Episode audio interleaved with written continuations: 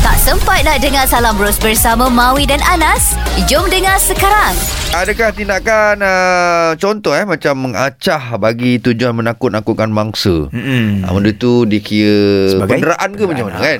So hari ni kita bersama dengan uh, peguam bicara dan peguam bela Puan Nur Zabeta. Ha, kalau ikutkan tadi Puan Zabeta dah bagi tahu dah sebenarnya mengacah dalam mendidik ni dia kena berpada-pada. Berpada-pada. Ha, Jangan jangan, tu- sampai mengganggu mental anak tu sendiri eh. Betul, tu dia kira mendera tu. Mendera. Ha. Ha, mendera tu. Untuk soalan berikutnya ni Ya. tindakan eh yang kita boleh ambil. Kalaulah kita sebagai orang awam kan puan, uh, nampak berlaku kes penderaan kepada kanak-kanak. Sebab ni pengalaman saya sendiri puan masa saya duduk flat dekat Seri Kembangan tu kan.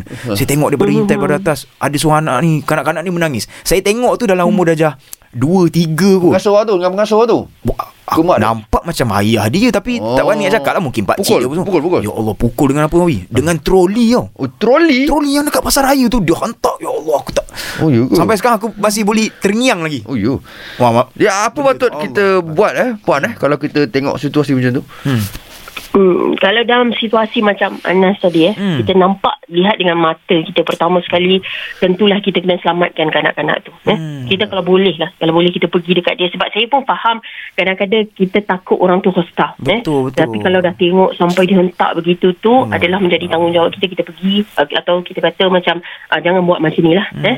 Uh, so kita cuba selamatkan dia. Sebab tu uh, bila ada orang hostile kadang-kadang saya faham kenapa orang ambil video. Hmm. Sebab dia nak pergi takut lagi sekarang dia yang kena hentak Betul sekali. itu yang saya fikirkan Betul betul Ah, Mm-mm. dalam keadaan itulah yang mana kita merasakan munasabah untuk Hmm. anak tadi tu kita nak jaga keselamatan dia. Kalau perlu rakamkan video sebagai bukti sebab kadang-kadang bila kita uh, kecederaan ni ada yang ada kesan dekat badan dia, ada juga yang tak ada kesan. Hmm. Ah, lepas tu bila kita buat laporan yang tak ada kesan tu dia kata eh tak ada pun, tak ada buat pun. Hmm. Ah, jadi uh, rakaman video tu mungkin boleh menjadi pembuktian. Ah. Seterusnya lepas dah ada bukti kita buat laporan polis ataupun Ya. kita hubungi macam talian Nur Kasih ha, terutama sekali jiran. Kadang-kadang kan kita duduk kat rumah ni Mm-mm. kita dengar anak orang sebelah ni kena jerit lepas tu menangis. Kejap lagi kita tengok dia kena kunci kat luar rumah.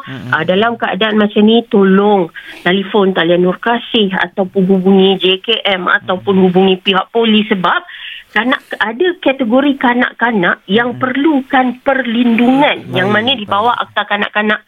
2001 ni dah ada kata kalau kanak-kanak ni dah dianiaya diabaikan dibuang eh dia perlukan perlindungan maka okey mereka akan dijaga sementara di bawah jagaan pihak polis ataupun di bawah uh, apa uh, pe- pegawai kebajikan lah. Lepas tu adalah prosedur-prosedurnya lebih elok kita selamatkan anak ni jangan sampai kadang kita tengok berita uh, sehingga berlaku kematian Betul betul kesian. betul Allah Akbar.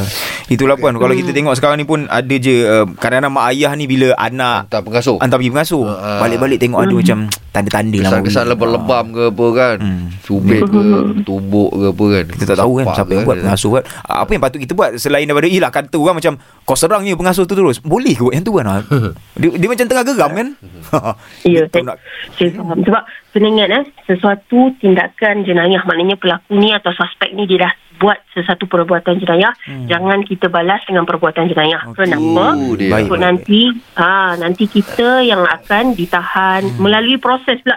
Kita yang jadi suspek. Contoh Hmm, eh faham. berlaku sesuatu kita pergi sebab kita tidak kawal emosi, Emosi. kita tampar atau mungkin kita tumbuk dia. Jadi itu adalah kesalahan di bawah seksyen 323 kanun keseksaan. Tapi kalau kita rasa emosi kita ni dapat kawal diri, kita nak tanya, eh kenapa uh, pipi anak saya ni lebam? Ah contoh kita berjaya kawal, jadi kita cuba pergi tanya dahulu. Kotlah dia kata jatuh ke apa ke. Kalau kita percaya dengan cerita dia sebab tengok juga track record dia sebelum ni jaga anak alhamdulillah Okey. elok kan. Okey. Ah jadi mungkinlah boleh selesaikan secara damai. okey, okey. Tetapi kalau kita suspek itu adalah perbuatan jenayah maknanya di bawah seksyen 31 subsection 1 tadi saya ada cakap atas kanak-kanak eh. Uh, kalau kita ananya dia maknanya dipukul tadi tu kita buat laporan polis. Sebab ada satu kes yang telah diputuskan dekat mahkamah eh di bawah seksyen 31 subsection 1 ni. Pengasuh ni dia pergi cubit telinga anak ni sampai Okey. merah Allah. Mak tu pergi tanya kenapa buat anak uh, dia kata kenapa telinga merah. Dia mengaku dia kata minta maaf lah saya uh, tadi tarik telinga dia sebab saya marah. Ha-ha. Jadi dalam keadaan tu dia buat laporan polis adalah prosedur uh, prosedur yang uh, yang dijalankan lepas tu dibawa ke mahkamah pengasuh tadi tu didenda RM10,000. Allah Ha Akbar. nampak. Itu Oh. ah, kes-kes itu. Ibu Ada ada. ah tu kes real yang berlaku eh realiti yang uh, yang puan Nozabita uh, handle apa so, pun yelah Ah, ambil eh. emosi tu Berpada-padalah dalam didik Mendidik dah, eh. anak. Betul, Ha, betul. Anak-anak kita jangan Ah. sampai kita mendera dia lah betul eh. macam puan kata dia orang fragile lagi fragile lagi eh so, Terima kasih banyak eh Puan Nur Zabita Sama. InsyaAllah. Zayan Destinasi Muslim Contemporary Hashtag Indah di Hati